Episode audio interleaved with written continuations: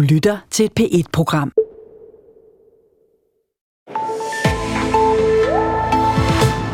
Flere politikere og en af landets førende eksperter kritiserer nu psykolognævnet for at svigte sit ansvar som vagthund for de autoriserede psykologer. For selvom psykolognævnet i maj meldte en psykolog til politiet for seksuel udnyttelse af en sårbar klient, ja, så har de samtidig ladet ham beholde sin autorisation. Den 18. december 2019, få dage før Danmark går på juleferie, bringer TV-avisen historien om Katrines sag, den du hørte om i sidste episode. Sagen her er blot den seneste i rækken, vi her i DR har afsløret om psykolognævnet. Tilbage i 2015 og 16 der oplevede flere kvinder at blive afvist, da de forsøgte at advare nævnet om grænseoverskridende oplevelser hos deres psykolog. I 2017 lød psykolognævnet en nu dømt østjysk psykolog fortsætte i over et år, selvom en tidligere kvindelig klient klagede til nævnet over hans ydmygende seksuelle overgreb. Og nu kan vi altså afsløre en helt ny sag fra i år, hvor en kvinde beskylder en psykolog for at have udnyttet hende seksuelt. Da indslaget ruller over skærmen, er det dagen før, at Socialministeren skal i åbent samråd på Christiansborg. Et samråd, som jeg har set frem til med spænding, for her skal ministeren for rullende kamera svare på den massive kritik, der er blevet rejst af psykolognævnet i de sager, som jeg igennem halvandet år har afdækket. En kritik, der stadig mangler svar på fra politisk side. Og både Socialminister Astrid Krav og Sundhedsminister Magnus Heunicke er i morgen kaldt i samråd om sagen. Men der er også en anden historie, som ministeren skal forholde sig til. Nogenlunde omkring samme tid, som jeg kommer i kontakt med Katrine, bliver jeg også kontaktet af en anden person. En person, der med egne øjne har set psykolognævnet indenfra. Derfor sidder jeg nu, cirka en måned før samrådet, og venter på, at hun skal dukke op i et af DR's radiostudier. Hende, jeg venter på, har kontaktet mig, fordi hun har hørt de forskellige sager i podcasten, og synes, der er noget, hun er nødt til at fortælle om psykolognævnet. Noget, der er blevet ved med at nage hende, siden hun trådte ud af nævnet i 2016. Jeg kan jo ikke vide, hvordan de andre nævnsmedlemmer har det. Jeg kan kun tale for mit eget vedkommende. Men jeg kan i hvert fald sige, at jeg har fået nogle refleksioner om det, som jeg nok ikke ville have haft på samme måde. Der sker noget, når man træder nogle skridt væk fra noget og kigger på det igen. Og er det også derfor, du har henvendt dig til mig nu? Ja, det er det. Det her er Karen Krav. Jeg hedder Karen Krav, og jeg er privatpraktiserende psykolog og arbejder primært som børnesagkyndig psykolog. For at forstå, hvad det er, Karen Krav mener er problematisk ved psykolognævnet, spoler vi tiden tilbage til 2015.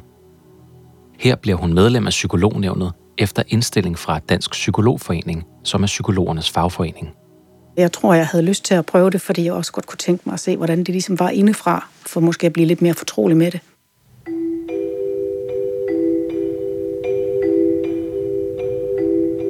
Som psykolog i psykolognævnet skal Karen Krav være med til at afgøre klagesager over andre psykologer. Hun skal både være med til at afgøre, om psykologerne skal have kritik for deres arbejde, men også om de skal have en sanktion.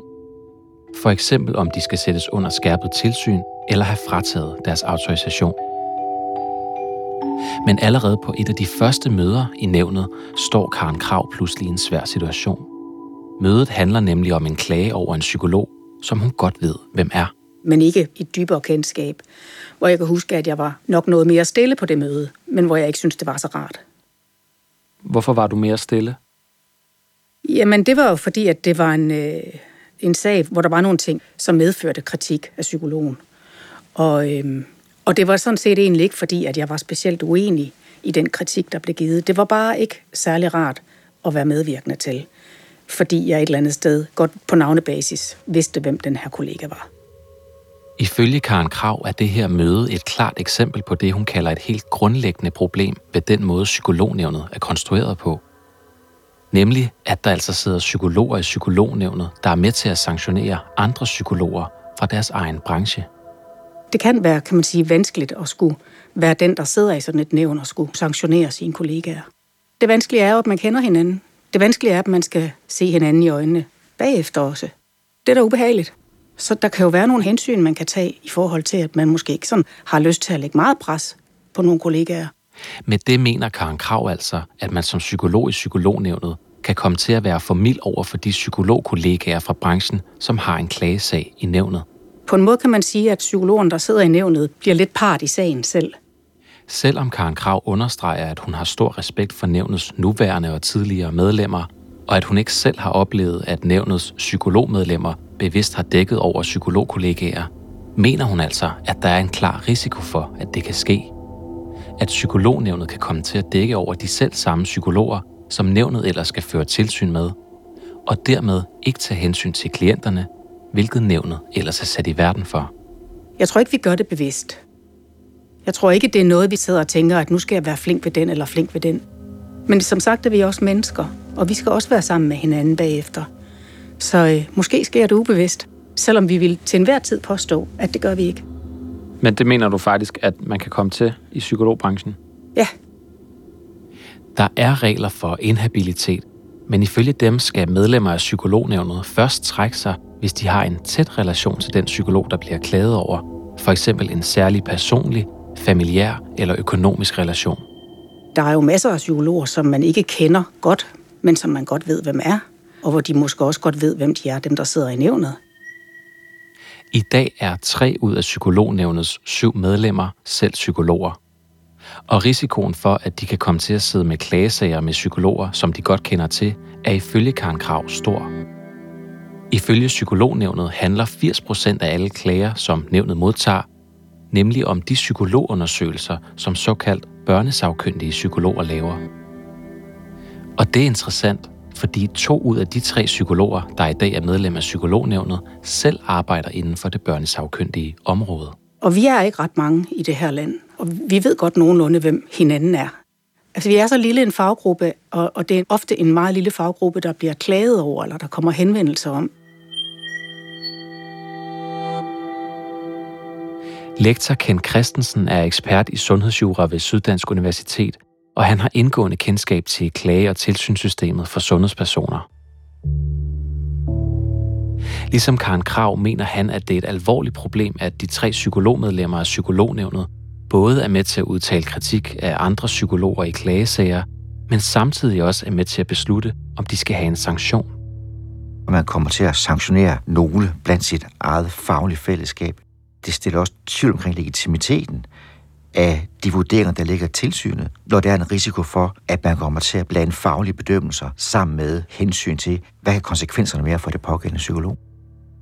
Det betyder, at det kommer til at gnave i tilliden til tilsynssystemet, at det er organiseret sådan, at man har de her interessekonflikter, fordi det er noget, man vil tænke over, når man som patient har en sag i psykolognævnet. Udover de tre psykologer sidder der også tre andre medlemmer i nævnet. De er blandt andet udpeget af Kommunernes Landsforening, Børns Vilkår og Danske Handicaporganisationer. Alle medlemmer bliver beskikket af Socialministeren, der også beskikker det syvende medlem, nævnets formand, der er dommer. Men ifølge lektor Ken Christensen er det ikke kun de tre psykologmedlemmer, der har en problematisk dobbeltrolle. Ifølge ham er det faktisk problematisk, at alle syv medlemmer af nævnet både er med til at udtale kritik og tildele sanktioner. Det er ikke hensigtsmæssigt, at man har den dobbeltrolle i et nævn, fordi det rejser tvivl omkring fagligheden og objektiviteten i de afgørelser, som nævnet træffer. Og denne her dobbeltrolle, som Kent kalder det, den har man faktisk tidligere haft, men også for længst afskaffet i det system, der fører tilsyn med læger, sygeplejersker og andre autoriserede sundhedspersoner. Tidligere var det nemlig Sundhedsstyrelsen, der både udtalte kritik og sanktionerede for eksempel læger. Men det valgte man at skille ad tilbage i 80'erne. Man skilte ad, fordi dengang var det Sundhedsstyrelsen, der var det hele i en enhed. Den dobbeltrolle, det gav anledning til en massiv kritik dengang.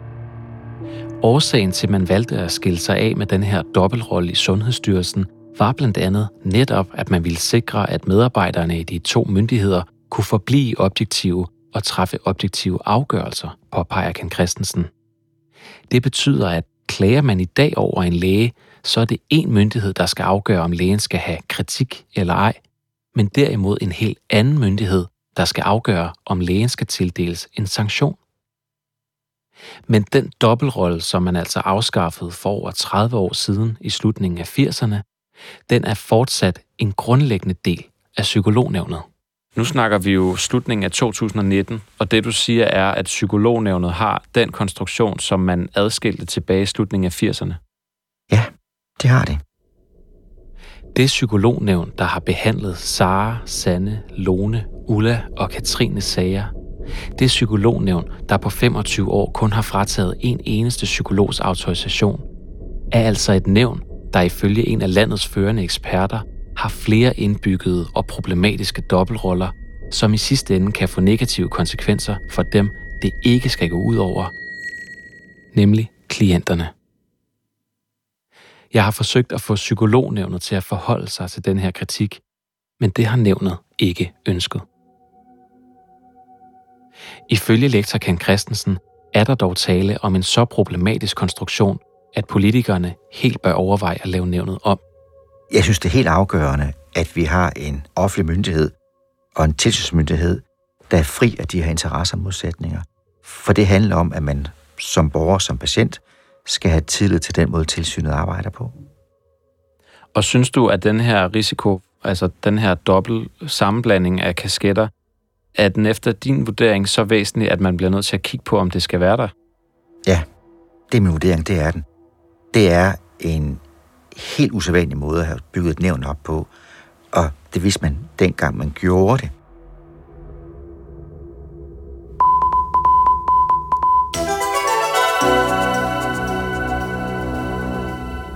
Folketinget har vedtaget en lov, der beskytter psykologer, og kun dem med en akademisk uddannelse kan kalde sig psykologer.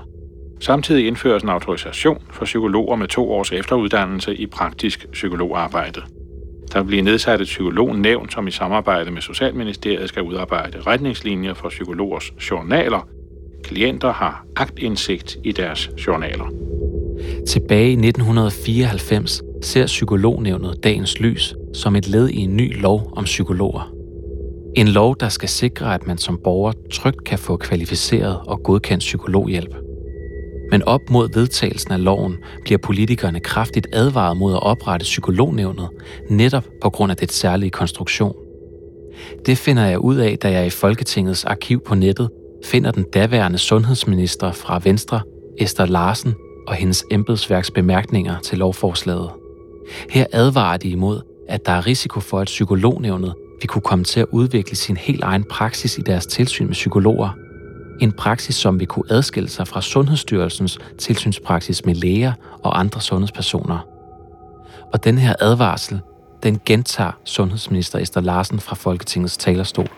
Den næste sag på dagsordenen er første behandling af lovforslag nummer L23, forslag til lov om psykologer med videre. Forhandlingen er åbnet. Her har vi en konstruktion, som er fuldstændig ukendt inden for autorisationsordningen. Det er en helt ny og fremmed konstruktion. Også de konservative advarer mod psykolognævnet. Fru Karen Højde Jensen. Vi er overrasket og stærkt bekymrede over, at der skal nedsættes et psykolognævn til at meddele autorisation. Det er en helt ny konstruktion, der helt afviger fra autorisation på andre sundhedsfaglige områder, hvor autorisation i dag meddeles af Sundhedsstyrelsen. Men Venstre og de konservative ender med at være de eneste partier, der stemmer imod loven. Og i 1994 bliver psykolognævnet derfor oprettet under Socialministeriet. Hej Andreas, det er Emil Eusebius inden fra DR. Jeg ringer med en interviewforspørgsel endnu en gang om øh, ministeren. Knap 26 år senere, den 17. december 2019, ringer jeg til Socialministeriets presseafdeling. Der er jo samråd, som du jo udmærket ved, om psykologer, psykologloven her på torsdag. Og jeg ved ikke, om psykolognævnet også har rapporteret det her op af systemet, men vi er på vej med en historie, som vi øh, kører i morgen aften. På det her tidspunkt er der to dage til, at Socialminister Astrid Krav skal i åben samråd på Christiansborg. Og jeg vil egentlig høre, om du kunne spørge Astrid Krav, om hun kunne være med i TV-avisen 21.30 i morgen. Før mit opkald til pressemedarbejderen, beslutter vi på redaktionen at bringe historien om psykolognævnets håndtering af Katrines sag først. Altså den sag, som ifølge lektor Ken Christensen viser, at psykolognævnet stadig er alt for tilbageholdende med at gribe ind over for psykologer i tilsynssager. I morgen aften bringer vi en historie, der handler om, at psykolognævnet får kritik af en ekspert for ikke at gribe ind med en autorisationsfratagelse med en psykolog, som psykolognævnet selv har politianmeldt for mulig seksuel udnyttelse af en, øh, en klient, som var i behandling hos ham, fordi hun selv har været udsat for incest. Nej, det er en helt ny sag. Okay, men øh, du må meget gerne ja, vende tilbage i løbet af dag, hvis det er muligt. Super. Tak skal du have. Hej. Indtil nu har Socialministeren ikke ønsket at udtale sig om psykolognævnet. Men da hendes pressemedarbejder vender tilbage dagen efter, lyder meldingen nu, at hun gerne vil stille op til et interview til TV-avisen. Hvad ministeren har tænkt sig at sige, kan pressemedarbejderen dog ikke svare mig på. Fire timer før indslaget skal bringes i TV-avisen, kører jeg sammen med en af DR's fotografer ind til Socialministeriet. Yes, så er der parkeringsbillet.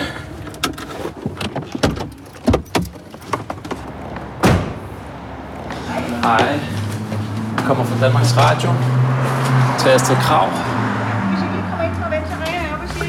Ja, tak. Sådan der. Kom lige indenfor. Elevatoren op på fire sal. Tak skal du have. Det er hvad? Kan vi godt, ikke? Til på en anden fjerde sal. For første gang udtaler Socialministeren sig nu om vores afsløringer om psykolognævnet. Også den seneste om Katrines sag. Skal vi ikke bare starte? Jo. Astrid Krav, hvad er din reaktion på, på den sag, som vi kan beskrive nu her i aften? Det er jo meget øh, tragisk, når der kan opstå sager, som den I beskriver, hvor meget sårbare mennesker lægger deres liv i hænderne på en fagprofessionel, som de skal kunne have tillid til. Det gør øh, dybt indtryk på mig, når, når man så ser den form for svigt øh, kan finde sted. Kan du forstå, hvorfor man ikke griber ind i en sag som den her? Jeg kan jo ikke sagsbehandle den konkrete sag, men jeg undrer mig over den måde, vores system fungerer på i Danmark, hvor vi jo har markant færre indgreb, end hvis vi kigger på Norge og Sverige for eksempel. Og derfor tror jeg, at vi må sige, at systemet ikke er godt nok, som det er i dag. Vi bliver nødt til at kigge på, hvad vi kan gøre for at sikre et system, der beskytter borgerne bedre. Så helt kort, mener du, at psykolognævnets praksis skal fortsætte i de her sager, som vi har set? Nej, vi har brug for at sørge for, at der bliver handlet og handlet mere, end vi ser nu. Så vi er i gang med at kigge på, hvordan kan det være, at det ser sådan ud i Danmark, når man griber ind langt oftere i Norge og Sverige. Og skal vi have en anden lovgivning her i Danmark? Og det er vi bestemt åbne over for fra regeringens side. Med direkte henvisning til de tal for autorisationsfratagelser, som jeg har indhentet fra Norge og Sverige, udtaler ministeren altså nu, at systemet i Danmark ikke er godt nok, og at der er brug for et bedre system, hvor psykolognævnets praksis i de sager, vi har afdækket, ikke kan fortsætte. Udover det har jeg også hørt kritik af, om vores regler og vores lovgivning måske slet ikke er god nok. Og derfor vil regeringen nu kigge på, om vi skal indføre en egentlig autorisation for psykologer, som vi kender det fra for eksempel læger. Så der gælder de samme rammer for psykologer, som der for eksempel gør for læger. For på bundlinjen står, at man skal selvfølgelig som sårbar menneske kunne have tillid til den fagperson, man lægger sit liv i hænderne af, også når det er en psykolog. Socialministeren fortæller altså, at regeringen nu vil undersøge, om der skal indføres en helt ny autorisationsordning for psykologer. Hun fortæller også, at regeringen er åben over for at flytte psykolognævnet helt væk fra Socialministeriet og ind under Sundhedsministeriet og over til den myndighed, der hedder Styrelsen for Patientsikkerhed. Det er den styrelse, der fører tilsyn med læger og andre sundhedspersoner, og altså den myndighed, der ifølge lektor Ken Christensen ikke har de problematiske dobbeltroller, som han peger på, at psykolognævnet har i dag. Det her åbner op for, at psykolognævnet, som vi kender det i dag, kan ende med at blive lukket ned. Tak for det. Måde. Ja, jeg følger med i samrådet i morgen.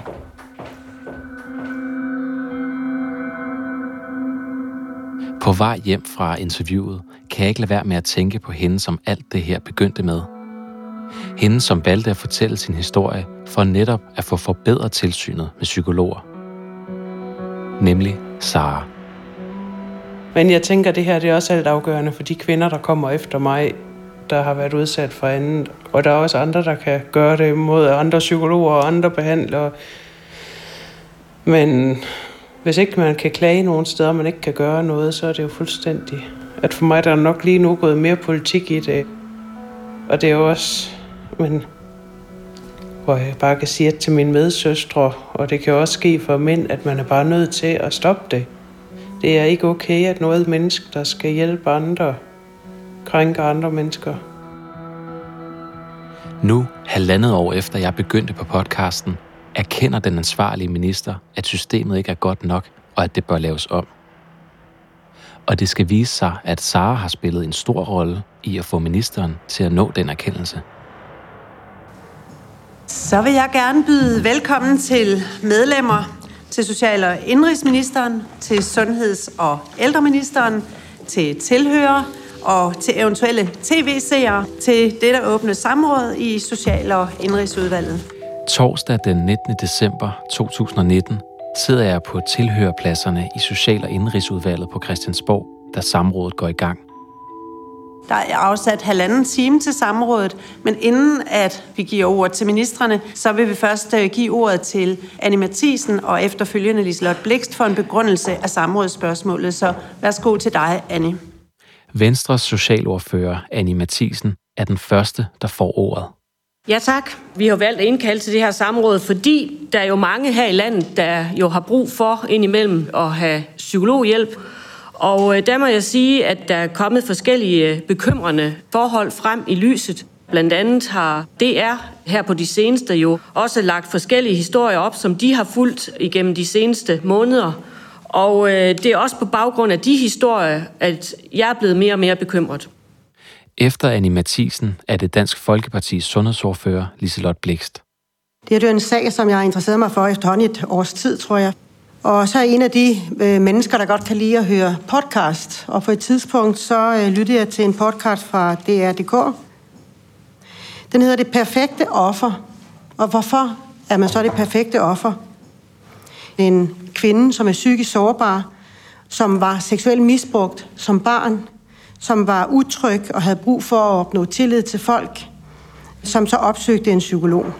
Det er for at få bukt med sin angst, sin usikkerhed, netop på grund af flere års misbrug. Han havde løsning på, hvordan at jeg skulle blive kvitt med alt det her, hvordan jeg skulle holde op med at gøre ondt indeni. Og han sagde, at han kunne gøre det godt, så jeg ikke skulle være bange mere.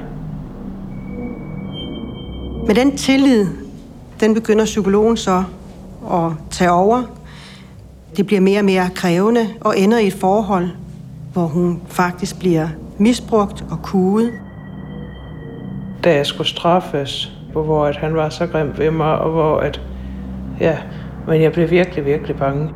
Det her det er jo en historie, som vi alle sammen har reageret på, os der har indkaldt til samråden. Problemet er jo bare ikke, at kvinden er misbrugt, eller at det, det her det var en enkelt sag. For det viser sig lige pludselig, at der er kommet flere sager til. Mens Liselotte Blikst taler, kan jeg ikke lade være med at tænke på de andre kvinder, der ligesom Sara og Katrine også har oplevet at blive svigtet af psykolognævnet. For eksempel Sanne, der advarede nævnet om, at hendes kvindelige psykolog var blevet indlagt på en psykiatrisk afdeling, uden at psykolognævnet reagerede. Man tror, at de gør deres arbejde. Det står på deres hjemmeside. På forsiden står det, at deres opgave er at føre tilsyn med autoriserede psykologer. Og så gør de ingenting. Det synes jeg simpelthen er så rystende. Der var Ulla, hende der oplevede at blive afvist, da hun ringede til nævnet for at klage over seksuel overgreb på sin psykolog. Jeg får så at vide, at, øh, at det vil være påstand mod påstand. Det vil der ikke komme noget ud af, og hvis det var seksuelle overgreb, så ville det være en sag, der hørte under politiet. Så det var dem, der ligesom skulle, det skulle anmeldes til. Og der var også Lone. Og så afbryder han min øh, historie, og så siger han til ja, og der sidder han jo og spiller pik. Hende, hvis psykolog ifølge lektor Ken Christensen, burde have fået kritik af psykolognævnet for sin adfærd i terapien, men ikke fik det. Jeg havde en følelse af, at der blev taget parti. Der er et øh, ulige forhold mellem øh, klient og psykolog allerede fra day one. Og så var der som sagt allersenest også Katrine, hvis psykolog fik lov til at beholde sin autorisation, selvom psykolognævnet meldte ham til politiet for seksuel udnyttelse. Men det vigtigste, det er jo netop, at der, hvor man troede, man skulle få hjælp i psykolognævnet, der, hvor man skulle have hjælp for at sikre den retfærdighed, der skulle til, det er, at man sikrer, at andre kvinder ikke kommer ud i samme situation. Det gør bare, at den hjælp får kvinden aldrig, og det er der faktisk mange andre kvinder, som hende, som har været ude for.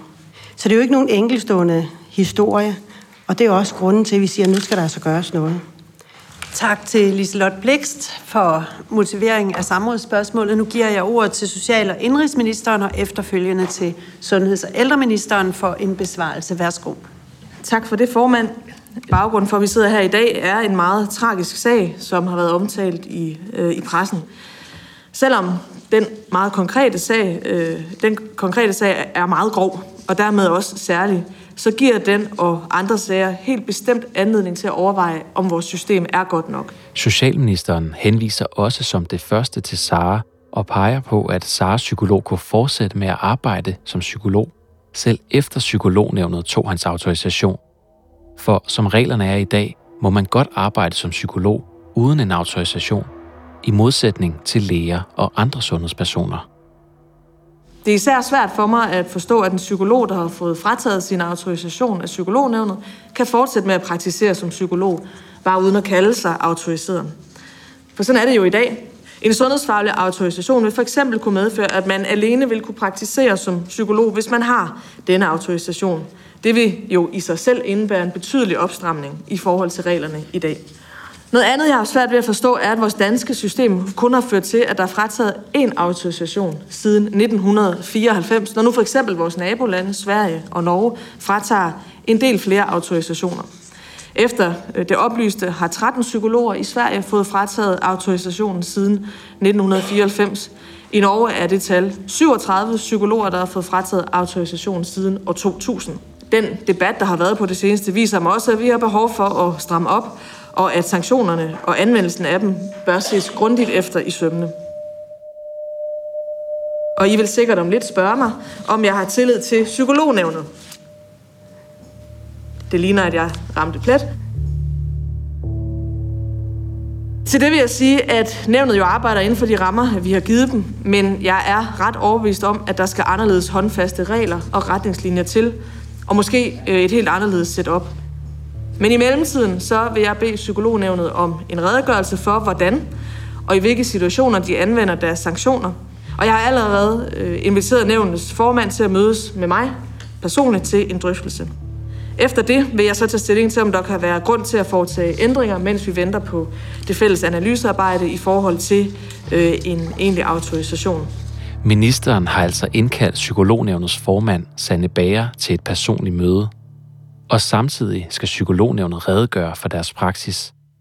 For ministeren vil ikke afvise, at der skal ske ændringer allerede før en mulig ny autorisationsordning for psykologer bliver indført. Og der tror jeg da, ikke for at foregribe hverken mit møde med formanden for øh, psykolognævnet eller den redegørelse, at vi må konstatere, at det bliver nødt til at være anderledes håndfast. Der må være nogle tydelige retningslinjer her. Og det jeg også prøvet at sige i min tale, som jeg så gerne vil sige tydeligere nu, er jo, at jeg tror, at vi må så også gribe egen barm her i Folketinget, for de rammer, vi har givet psykolognævnet, har været, at de selv har skulle udvikle deres egen praksis for, hvornår de anvender, hvilke af de sanktionsmuligheder, de har. Der er noget, der tyder på, at det skulle vi ikke have gået så let til. Det er godt, at vi så kan få fuldt op på det nu.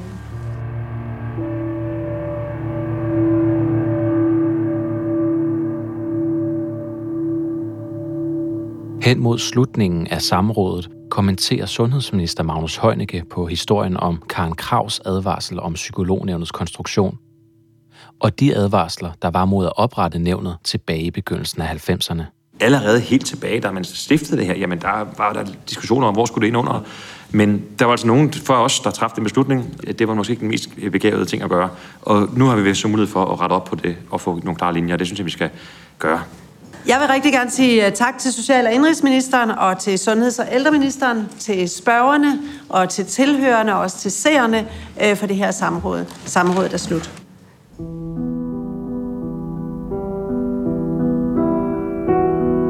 Og det samme er det perfekte offer 2. Og så alligevel ikke helt. Allerede i dagene op til samrådet i december 2019 begyndte psykolognævnet at lægge nye afgørelser om alvorlig kritik og sanktioner rettet mod psykologer op på sin hjemmeside. Fra dag af og i de efterfølgende fire måneder frem til udgivelsen af de sidste to episoder af den her podcast i april 2020, offentliggjorde nævnet afgørelser rettet mod i alt seks psykologer. Dermed greb nævnet på blot fire måneder ind over for dobbelt så mange psykologer, som nævnet gjorde i de foregående to år. Ifølge nævnet er de nye afgørelser ikke udtryk for, at nævnet har skiftet praksis efter samrådet. Heller ikke selvom nævnet i to af de nye sager tog autorisationen midlertidigt fra to psykologer. Noget nævnet jo ellers hidtil kun havde gjort én gang i de første 25 år, det eksisterede.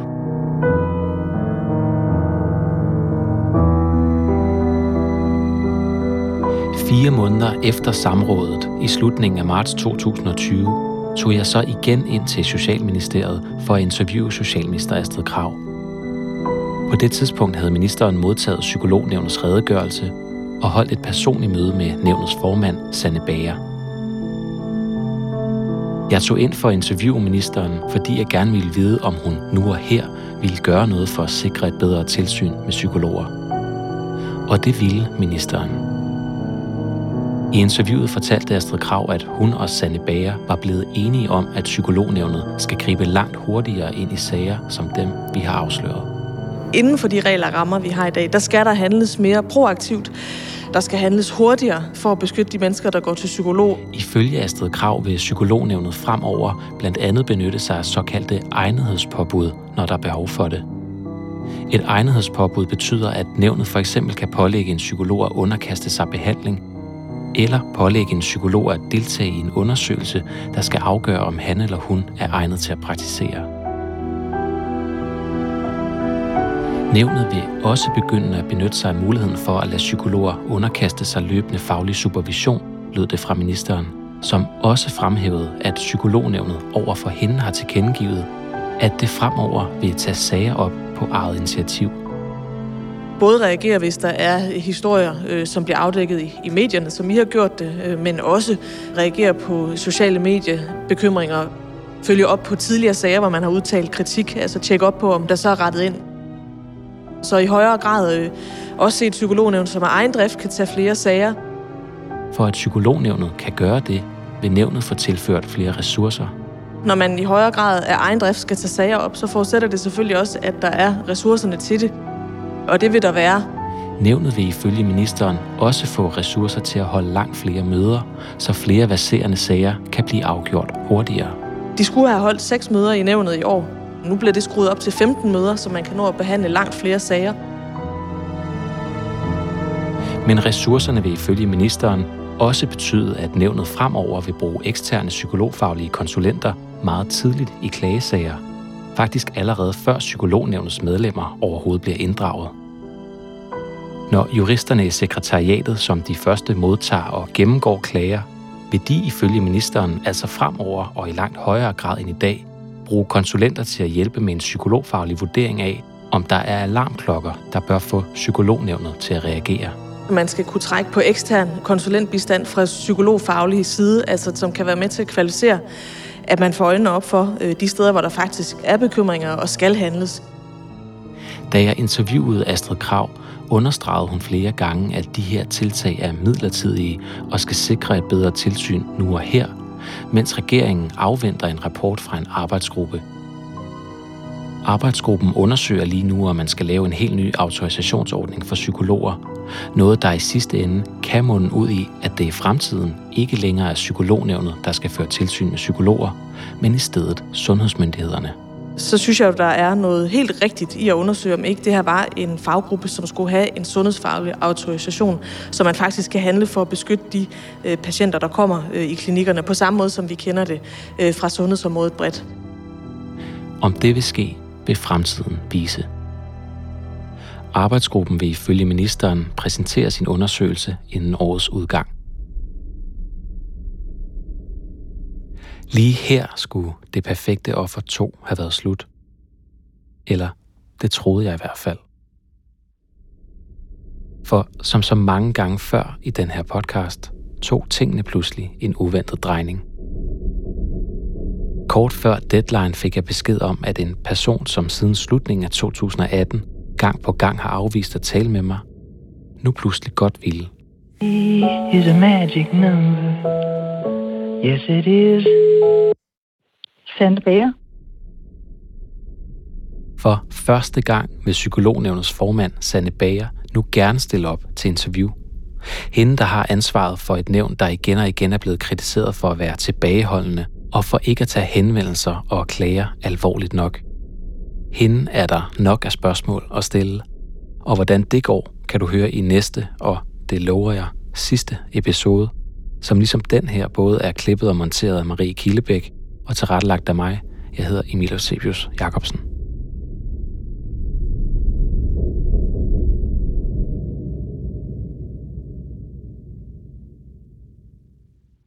Du kan finde alle P1-programmer på dr.dk-p1. Det giver mening.